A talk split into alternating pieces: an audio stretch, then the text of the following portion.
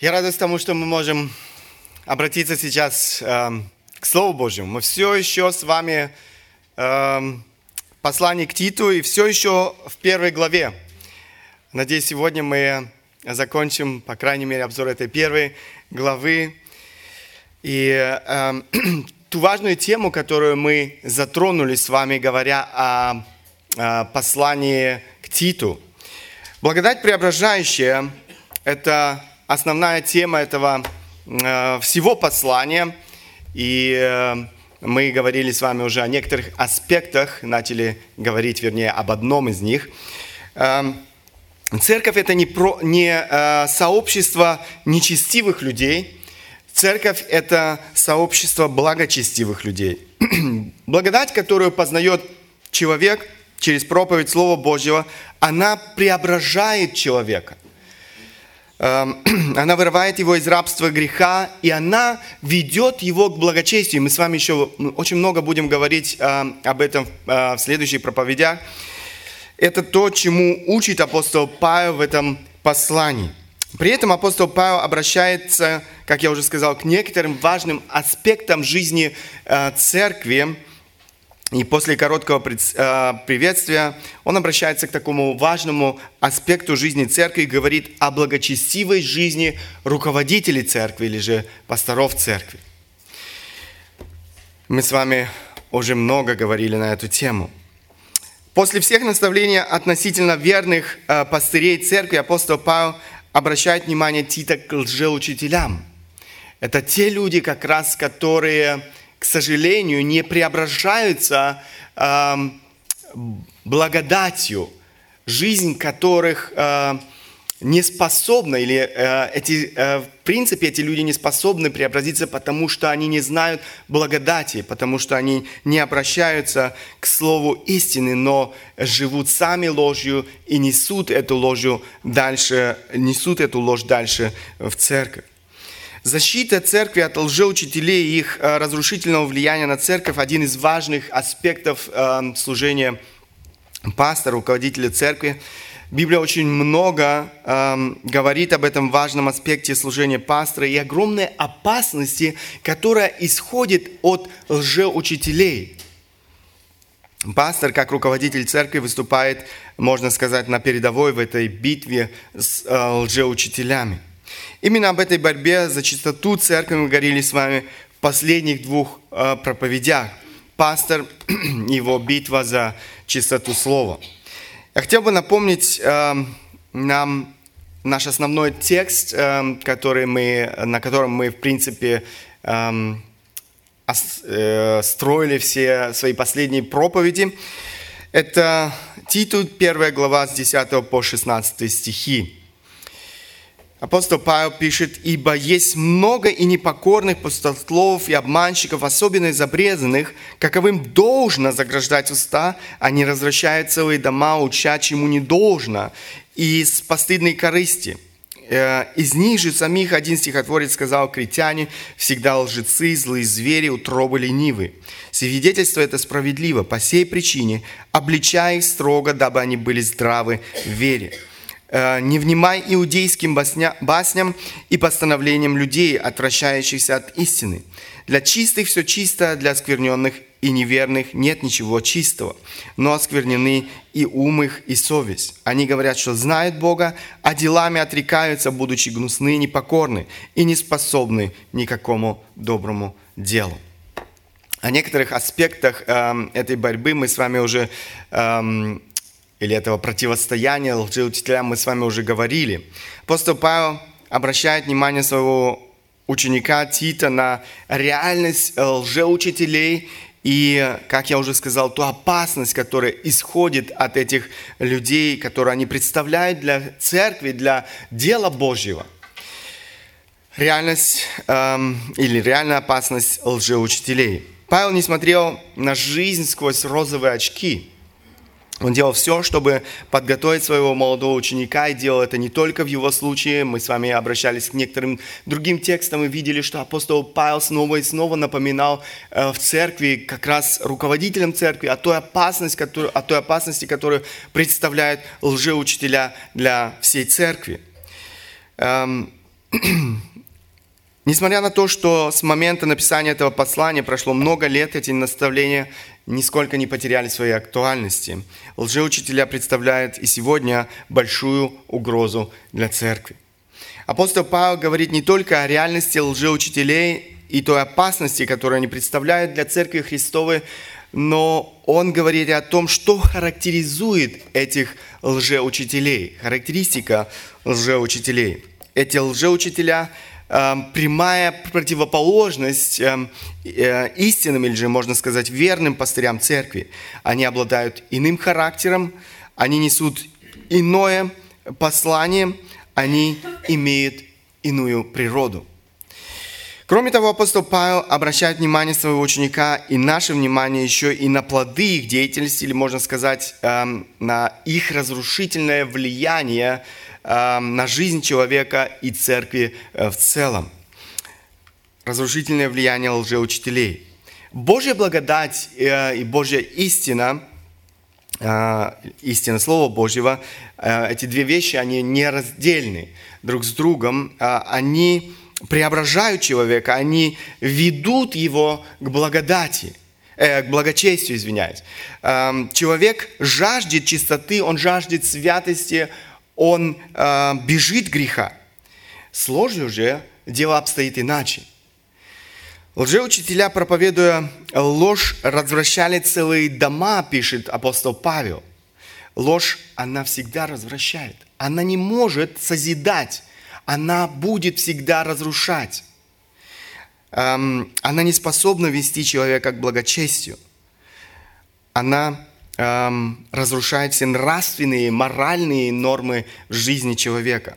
Лжеучителя сами ведут развратную жизнь и идут в погибель, и то же самое ожидает тех, кто следует их лжи, их пагубной ереси. Далее Павел говорит об ответственности руководителей церкви противостоять или противостать лжеучителям, не дать э, им возможности распространять свою ложь, свое лжеучение. Об этом аспекте в битве лжеучителя, с лжеучителями мы хотим сегодня подробнее поговорить. Необходимость противостояния лжеучителям. Необходимость противостояния лжеучителям.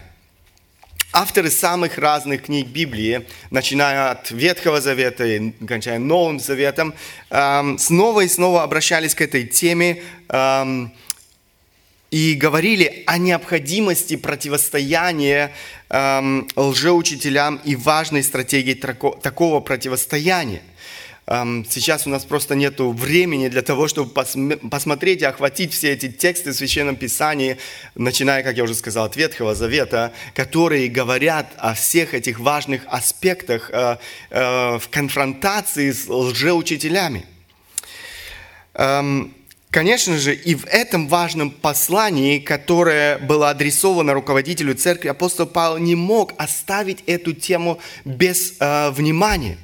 Он э, понимал, как это важно э, э, дать эти наставления Титу, и для того, чтобы эти наставления, в конце концов, э, э, могли, э, э, могли также получить мы с вами, э, каждый из нас, сидящих сегодня здесь, в этом зале, каждый слушающий эту проповедь. Эти наставления необходимы, важны для каждого из нас без исключения. Апостол Павел говорит о важной стратегии противостояния. Э, он говорит о том, или очень ясно говорит о том, каким образом Тит э, должен противостоять этим лжеучителям, каким инструментом ему необходимо прибегать для того, чтобы иметь успех в этой духовной битве, в этом духовном противостоянии. Мы же с вами говорили, это не просто эм, здесь речь идет о каких-то эм, спорах, конфликтах, речь идет о действительно о духовной битве, в которой находится каждый без исключения верующий человек и церковь Христа. Выражения апостола Павла не оставляют места для терпимости в отношении к лжеучителям. Посмотрите еще раз 10-11 эм, стихи. Э, как это выражает апостол Павел здесь. Ибо есть много непокорных пустослов и обманщиков, особенно из обрезанных, каковым должно заграждать уста. Заметьте, каковым должно заграждать уста. У нас нет выбора. Он говорит, должно, это ваша обязанность, это то, что необходимо сделать. Эм, у нас нет альтернативы. Он говорит, должно. Э, они развращают целые дома, учать ему не должно из постыдной корысти. Выражение апостола Павла очень резко. Во-первых, я уже сказал, он говорит «должно», то есть другой альтернативы нет, эм, другого выбора нет. Но здесь он использует это очень резкое выражение и говорит, каковым должно заграждать уста. Один из возможных переводов этого выражения с греческого – необходимо заткнуть им рот. Мы бы сказали, как грубо. Но именно так выражает апостол Павел здесь, в этом а, отрывке, необходимо заткнуть им рот. Конечно же, речь не идет о применении физической силы – Э, иначе оно, э, это выражение стояло бы в противоречии тому, что Павел говорил о характере пастора церкви. Если вы не забыли, одним из этих качеств было не биться. То есть не тот, кто не прибегает к физической силе. Нам нельзя прибегать к физической силе для того, чтобы, как апостол Павел здесь выражает, это э, заткнуть им рот. Нам необходимо сделать все, чтобы лишить лжеучителей возможности распространять свою ложь, лишить их возможности влиять на людей в церкви. Здесь апостол Павел не уточняет, каким путем это необходимо осуществлять. В стихе ниже он говорит, посмотрите, 13 э, стих, «По сей причине обличай их строго, дабы они были здравы в вере». Речь идет об ответственности, опять же, первую очередь руководителей церкви, эм, это вот э, повеление, опять же, здесь обличая их строго, речь идет о том, чтобы руководитель церкви, руководители церкви решительно, это один из э, возможных переводов слова «строго», противостали им, чтобы они убеждали их, указывая им на истины Слова Божьего, приводя веские аргументы и призывая их к покаянию обличай их строго, обличай их сурово или же решительно, потому что эти люди посягают на святое. Эти люди посягают, посягают на Евангелие, эти люди представляют огромную угрозу для всей церкви.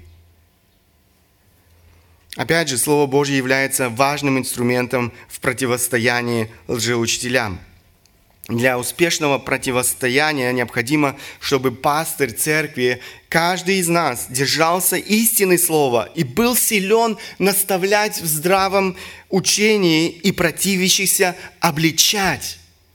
Александр Строк пишет э, в своей книге, «Противостоять врагам Божьей истины задача мучительно трудная, требующая смелости, больших усилий, духовной зрелости и знания истины». И знания истины. Все эти качества важны. И, конечно же, одно из самых важных э, э, качеств, без которых мы не сможем противостоять лжеучителям, знание истины. Нам необходимо знать истину, нам необходимо знать Священное Писание, иначе, самое первое, мы не сможем разлучить, различить ложь. Во-вторых, мы не сможем указать им на эту ложь. Эм, в той же самой кни, э, книге Э, Александр Строк пишет, История израильского народа ясно демонстрирует тот факт, что духовные лидеры должны защищать свой народ от серьезной и часто скрытой опасности, таящейся в лжеучениях и идолопоклонстве. Начиная с тех дней, когда Моисей вывел израильтян из Египта, и до тех пор, пока они не были уведены в плен ассирийцами и вавилоня, э, вавилонянами, они неоднократно впадали в грех идолопоклонства. И как многие израильские старейшины оказались не в состоянии обеспечить безопасность народа и позво- позв- позволяли ему ходить блудно вслед других богов, так и многие христианские старейшины сегодня повторяют ошибки своих ветхозаветных предшественников. Эти пастыри не понимают и не знают, что они вовлечены в духовную войну – в результате этого их церкви становится легкой добычей для хищников. Но так не должно быть. Ибо Писание ясно повелевает руководителям церкви защищать Божье стадо от лютых волков. Поэтому Дух Божий возлагает ответственность за охрану церкви от лжеучителей именно на плечи руководителей поместных церквей. Он не возлагает эту обязанность на семинарии или духовные или другие духовные учреждения. Церковь, руководители церкви ответственны а, за то, чтобы защитить церковь от э, влияния лжеучений, от влияний, которые не угодны Богу.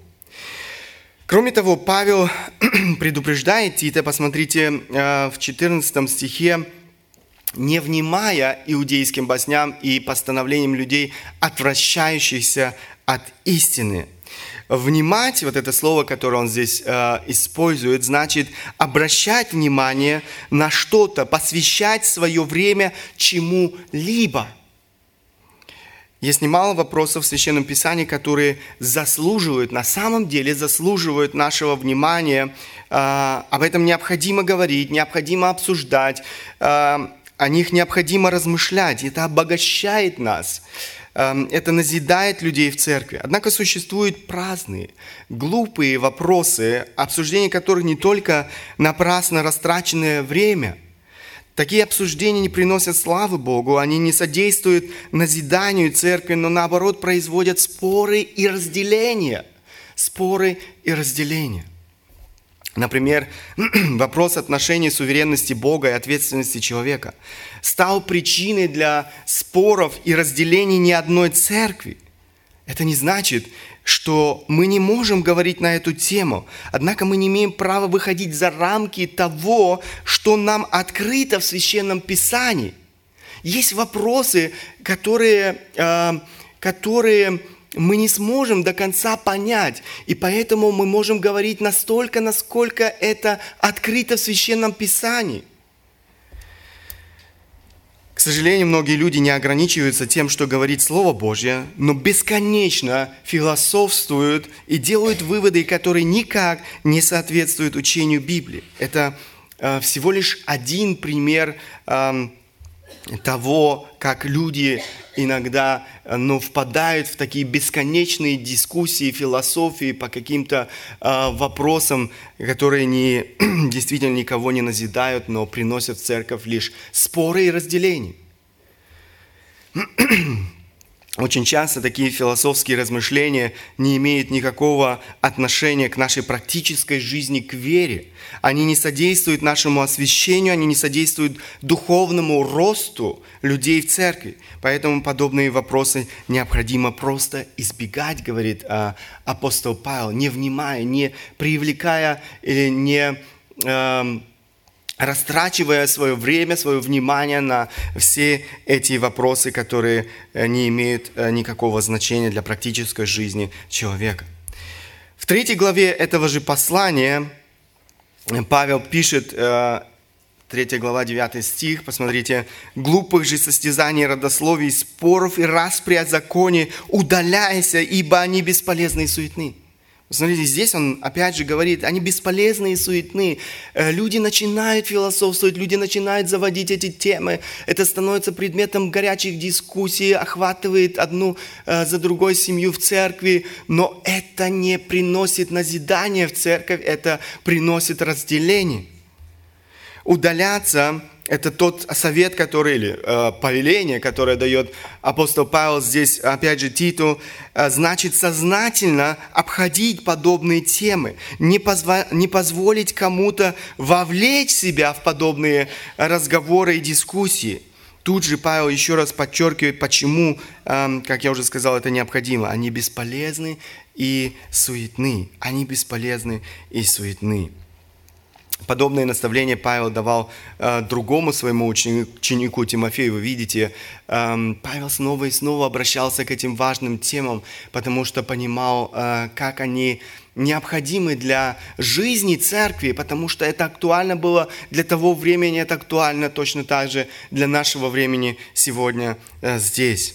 Э, первое послание к Тимофею, Первая глава, 3-4 стихи, Павел пишет, «Отходя в Македонию, я просил тебя э, прибыть в Ефесе и увещевать некоторых, чтобы они не учили иному, и не занимались баснями и родословиями бесконечными, которые производят большие споры, нежели Божие назидание в вере. Видите эту разницу? Они производят назидание в вере, но что они производят? Они производят большие споры, дискуссии, расколы, э, разделения.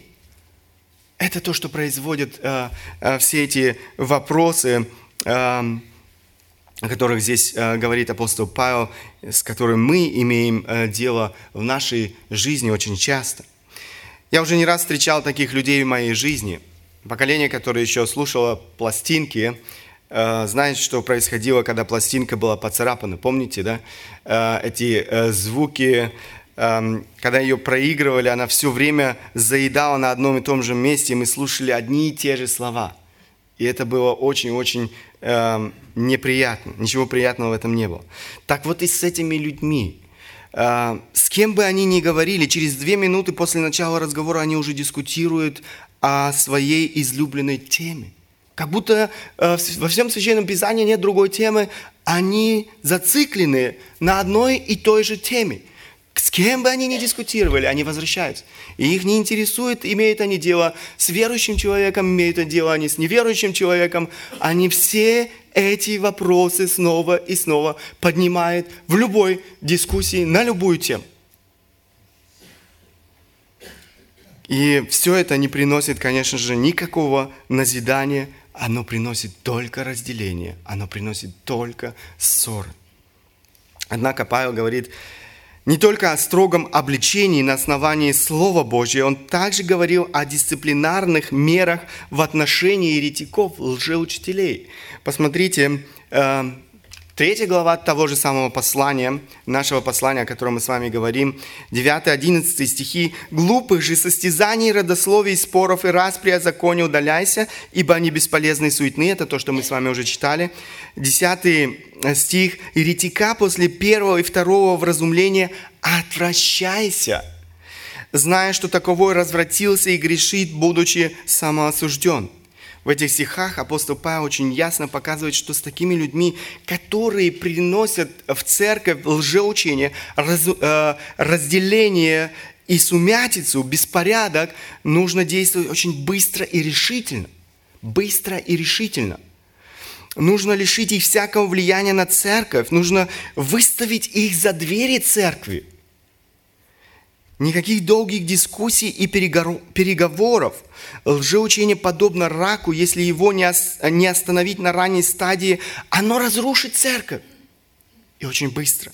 Лжеучение подобно опасному инфекционному заболеванию. Если очаг этой заразы не удалить, очень скоро эта зараза охватит всю церковь. Мэтью Генри пишет, снова и снова увещевая его, чтобы, если возможно, образумить его и таким образом обрести брата своего. Если, э, если же он не покоряется, то во избежание вреда другим извергни его из общины и предупреди всех христиан, чтобы они остерегались его, зная, что таковой развратился, оторвался от основания и грешит, будучи самоосужден, как говорит э, апостол Павел. Кто не исправляется, несмотря на все увещевания, но упорствует в своем грехе и заблуждении, тот развратился и самоосужден.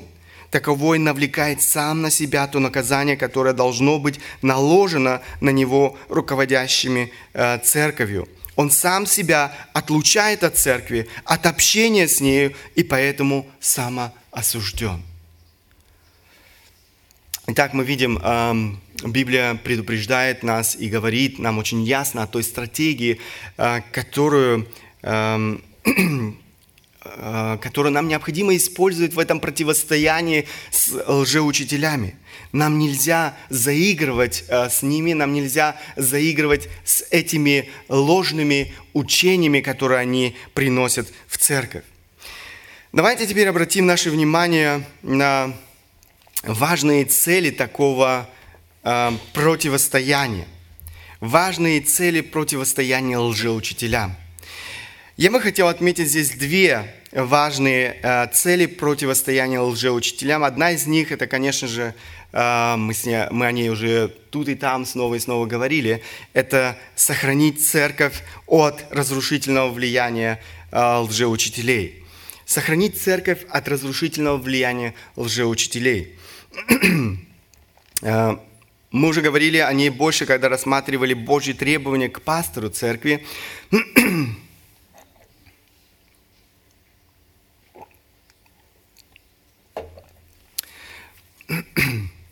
Руководитель церкви должен достаточно хорошо знать Священное Писание для того, чтобы он мог противостоять, э, противостать лжеучителям. Посмотрите, эм, э, Титу, первая глава,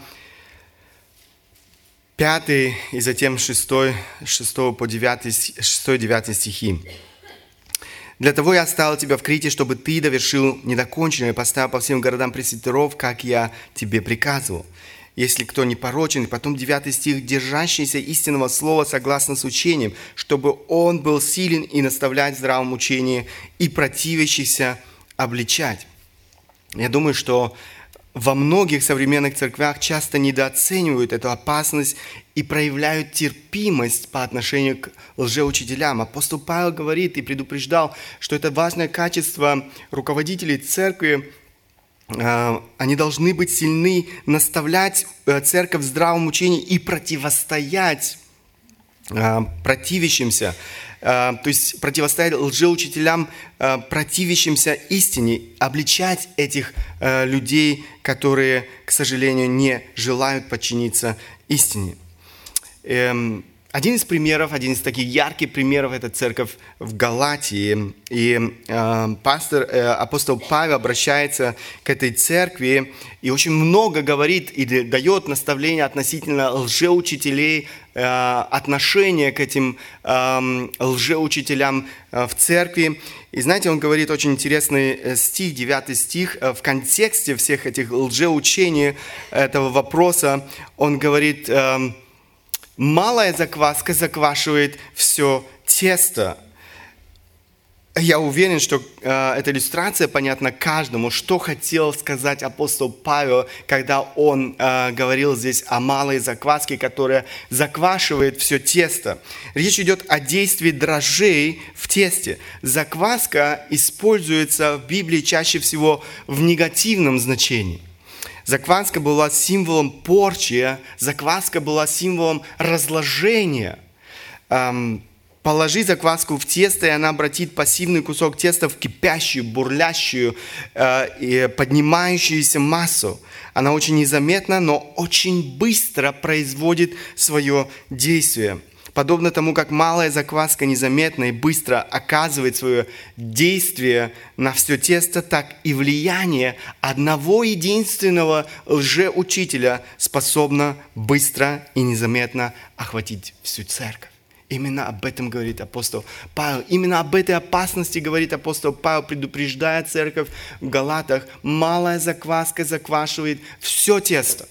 Это Э, этот человек, этот лжеучитель представляет большую опасность для всей эм, церкви. Кальвин хорошо понимал э, неразрывность двух сторон учительского служения пастора. Он пишет, пастору нужно два голоса. Одним он взывает к овцам, собирая их, а другим отпугивает волков и грабителей. Писание дает ему возможность осуществить и то, и другое. И он обретает, надлежа... он обретает надлежащие навыки и умения управлять теми, кто поддается обучению и отвергать врагов истины.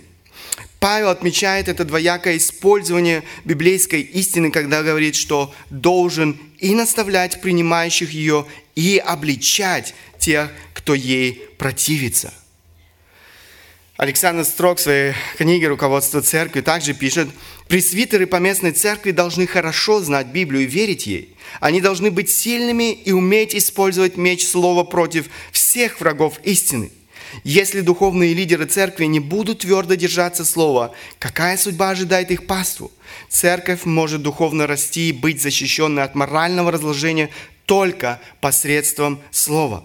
Незнание Библии и недостаток доверия к ней среди христианских руководителей является основной причиной свободного проникновения в Божьей Церкви огромного количества лжеучителей.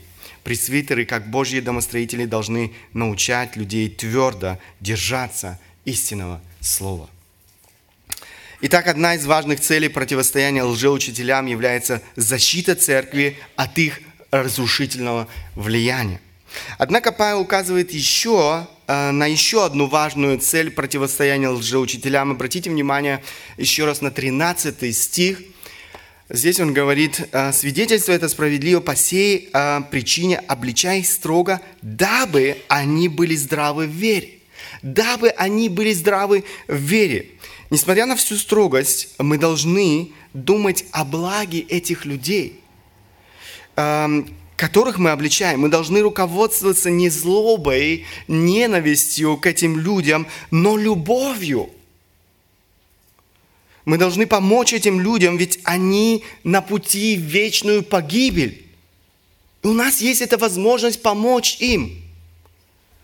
Такое обличение можно сравнить э, с врачом, который оперирует своего пациента.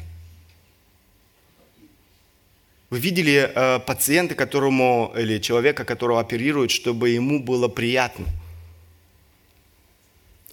Э, вся эта процедура, операция. Я думаю, вы не найдете такого человека. Операция причиняет боль. И эта боль необходима.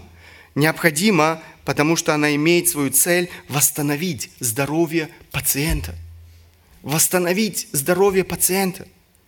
И это больно, но это необходимо. Это то, о чем говорит апостол Павел здесь, дабы они были здравы в вере. Это та цель, которую мы должны преследовать. Помочь этим людям. Наша цель исправить э, этого лжеучителя, этого человека, который несет эту ложь, наставить его в здравой вере помочь ему познать истинного Бога, если он не знает сегодня истинного Бога. Подобные наставления он давал Тимофею в своем послании э, к нему. Посмотрите, 2 Тимофея, 2 глава, 23-26 стихи. Итак, э, 23 стих. «От глупых и невежественных состязаний уклоняйся, зная, что они рождают ссоры». Рабу же Господа не должно ссориться, но быть приветливым ко всем, учительным, незлобивым, с кротостью наставлять противников, не даст ли им Бог покаяние к познанию истины, чтобы они освободились от сети дьявола, дьявола который уловил их в свою волю. Посмотрите, о чем говорит здесь апостол Павел. Никакой ненависти не должно присутствовать в нашей жизни, э, в жизни тех, кто обличает этих лжеучителей. Э, посмотрите, рабу же Господу не должно ссориться, но быть какими? Приветливыми ко всем, учительным, незлобивым. И он включает здесь к этим всем и этих лжеучителей. Нам необходимо быть, э, нам необходимо быть приветливым по отношению к этим э, людям, проявлять э, доброту, показать им наше желание помочь им, э, что нами движет желание действительно вырвать их из этих эм, сетей дьявола, как здесь эм, говорит апостол Павел, с кротостью наставлять противников, не в гордости, я знаю, но в кротости – э, наставлять противников, не даст ли им Бог покаяние к э, познанию истины. Это в руках Божьих. Бог силен привести и этих людей к покаянию, чтобы они освободились от сети дьявола, который уловил их в свою волю. Они находятся в сетях, в сетях дьявола, в сети дьявола. И Бог силен вырвать их из этой э, сети. Итак, наша цель не избавиться от этих неудобных нам людей, но помочь им. Помочь им. Бог спасает и таких людей. Для Бога нет ничего невозможного. Он имеет власть вырвать такого человека из сети э, дьявола. То, что нам необходимо делать, так это ясно и убедительно говорить этим людям истину. Истину, которая способна радикально изменить, преобразить их жизнь. Одну такую историю рассказал однажды Джон э, Маккартер в своей проповеди. Эм, послушайте, он пишет, э, или он говорил это в проповеди, «Писание, закон Господа, предписание Господа неотделимы от спасения. Неудивительно, что Павел говорит, проповедуй слово, настой вовремя и не вовремя. Закон Господа совершен, всеобъемлющ, всеобъемлющ, достаточен для кардинального преобразования всего внутреннего человека. Когда я проповедую об этом, всегда думаю о человеке, которого звали Тим Эвалина. Много лет назад я проповедовал э, в Себрине, Флорида. Когда я закончил, он встал и представился. Он сказал, я должен рассказать вам мою историю. Он продолжал, вся моя семья свидетели Еговы.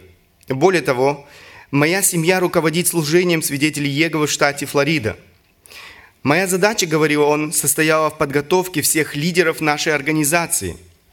Я передвигался с места на место и учил их. Я должен рассказать вам, что случилось со мной. Я ехал через Флориду в э, арендованной машине и слушал радио. Я настроил волну и услышал вас. Я не знал, кто вы такой. Тогда вы сделали одно заявление. Вы сказали, что Иисус Бог. А я сказал, что это ложь и выключил радио. Однако затем опять включил его, поскольку мне было любопытно. Вы продолжали, доказывая из Писания, что Иисус – это Бог. И это произошло в понедельник. Радиопередача «Благодать вам» транслировалась на всю Флориду, так что эту программу можно было поймать в любом месте штата. Он продолжал, я слушал вашу передачу в течение пяти дней. И всю неделю вы доказывали, что Иисус – это Бог. К пятнице я был серьезно озадачен этим вопросом, поскольку свидетели Егову этому не верят. На следующей неделе, в понедельник, было продолжение. Я слушал еще пять дней. Пятницу я упал на колени возле кровати и сказал, «Боже Егова, кому, как, эм, кому, как я думаю, я служу?» Если Иисус на самом деле Бог и Сын Твой, покажи мне это. И в ту ночь в моей голове наступило прояснение. Сердце мое очистилось, моя душа изменилась, и я принял Иисуса Христа как своего Спасителя. Затем он сказал, у меня проблема. Поскольку я наставлял лидеров, свидетелей Еговы, он сказал, мне надо их переучить. Он сказал, я вернулся и постарался рассказать им все, что Иисус есть Бог – у меня были разногласия с женой, тремя сыновьями, родителями, родственниками и всеми в своем а, старом окружении. Меня вызывали на ковер, назвали еретиком и отлучили от общества. Он сказал, моя жизнь изменилась. И спросил, как достучаться до лидера движения свидетелей Еговы. Просто позвольте истинное Писание производить свою мощную работу. Нет никакого обходного пути. Я не могу управлять этим. И он попросил, молитесь за мою семью, пожалуйста, молитесь за мою семью. Все это произошло в течение нескольких недель. Несколько месяцев спустя я получил от него письмо, в котором он сообщил, что его жена и три сына теперь во Христе. Они были искуплены. Сильный удар всей системе свидетелей Еговы во Флориде. Это просто одна история, но она иллюстрирует изумительную силу истины, производящей свой труд, получая силу от Святого Духа в сердце. Бог действительно силен спасать людей, силен вырывать из, э, их из любого заблуждения, в котором они сегодня погрязли. Это один из примеров, где Бог спас людей, которые находились в этой организации, свидетели Егова. Э, Бог делает это чудесным образом и сегодня. В каком бы а, какой бы ересью, какой бы ложью не были заражены люди, истина делает возможным а, пробуждение этого человека а, для жизни вечной. И это то, что является нашей ответственностью. Мы говорили с вами сегодня о необходимости, необходимости противостояния лжеучителям. Это ответственность, в первую очередь каждого руководителя или же пастора церкви. Однако не только руководители церкви должны уметь противостоять лжеучителям. Это ответственность каждого из нас.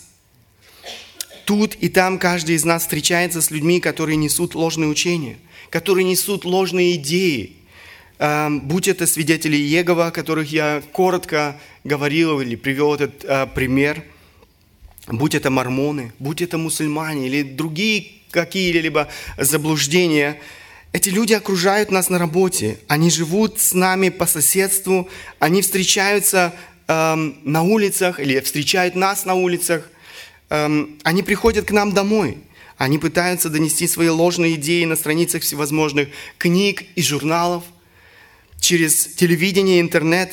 Именно поэтому это ответственность каждого из нас уметь распознать ложь и там, где это необходимо, противостать лжеучителям, людям, которые несут ложные идеи. Вопрос, что ты делаешь?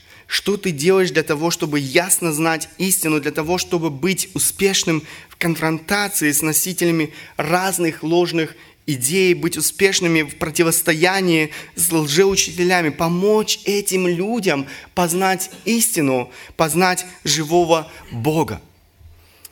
Помню, недавно слушал свидетельство одного мусульманина, который уверовал. И он говорит, эм, уверовал в Бога живого, Иисуса Христа. Он говорит, я на своем, я, э, вот, э, на своем пути встречался ни разу с верующими людьми, христианами, людьми, которые называли себя э, христианами. И он говорит, э, проблема была в том, что эти люди никогда по-настоящему не могли мне дать ответы на мои вопросы – Наоборот, говорит, когда я задавал свои вопросы, я ставил этих людей в тупик. Они не могли дать ответы. И в какой-то э, мере я был даже э, горд тем, что моя вера истина, эти люди не могут дать ответы на мои вопросы. В конце концов, Бог послал на его пути человека, который мог дать ему ответы на его вопросы. Кроме того, он поставил своими вопросами его в тупик. И это заставило его по-настоящему размышлять о своей вере. И в конце концов привело к тому, что этот человек уверовал в Бога, познал Бога, потому что на его пути встал человек, который знал истину Священного Писания, который знал э, Библию и который мог ответить на его вопросы. Это наша ответственность действительно помочь людям, которые сегодня живут в заблуждении. К сожалению, как я уже сказал, многие христиане э, сегодня не имеют этих знаний.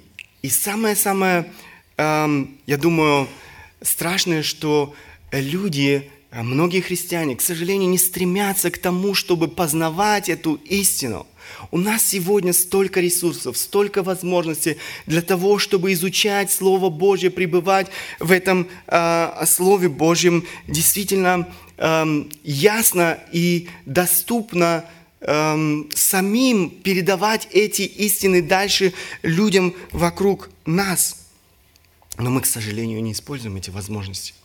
У нас есть возможность э, посещать домашние группы – но, к сожалению, многие люди не находят, многие члены церкви не находят этого времени для того, чтобы посещать, эм, э, посещать домашние группы и глубже, еще глубже изучать э, Слово Божие.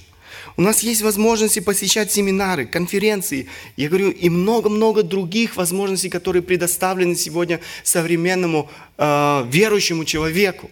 Сколько хороших книг, которые помогают нам э, действительно глубже понимать Священное Писание, вникать в суть Священного Писания, или же быть готовыми конфронтации с такими людьми, как, я не знаю, свидетели Иегова, мормоны и, и другие, для того, чтобы помочь этим людям. Но мы, к сожалению, не находим этого времени. И Самая-самая большая проблема, как уже сказал, у нас нет этого желания. Нет этого желания учиться, учиться, познавать Слово Божье и, в конце концов, быть вот этим инструментом, который Бог желал бы использовать для того, чтобы помочь еще многим людям в моем окружении.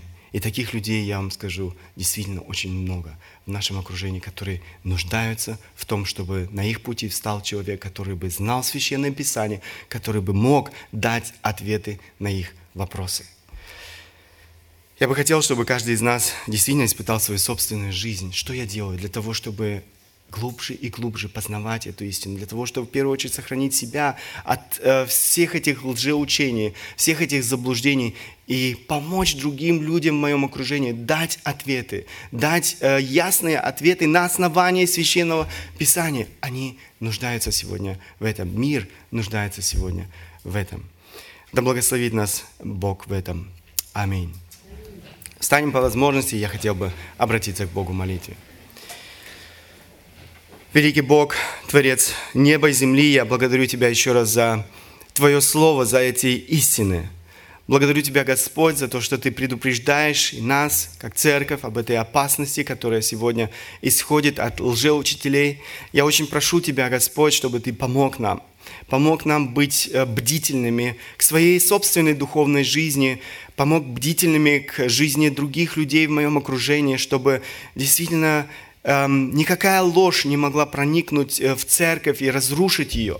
Я прошу Тебя, Господь, э, чтобы Ты подарил эту благодать и милость и хранил нас дальше. Я прошу Тебя, Господь, за каждого из стоящих сегодня здесь, чтобы Ты помог нам утверждаться в этой истине, для того, чтобы мы могли действительно ясно и доступно передавать эти истины людям в нашем окружении. Сегодня есть много людей, которые к сожалению, не получает этих ясных ответов, э, я прошу Тебя, Господь, помоги нам быть этими людьми, которые бы могли помочь еще многим другим в своем окружении. Кто бы это ни был, свидетели Еговы, мормоны, мусульмане, многие-многие другие люди.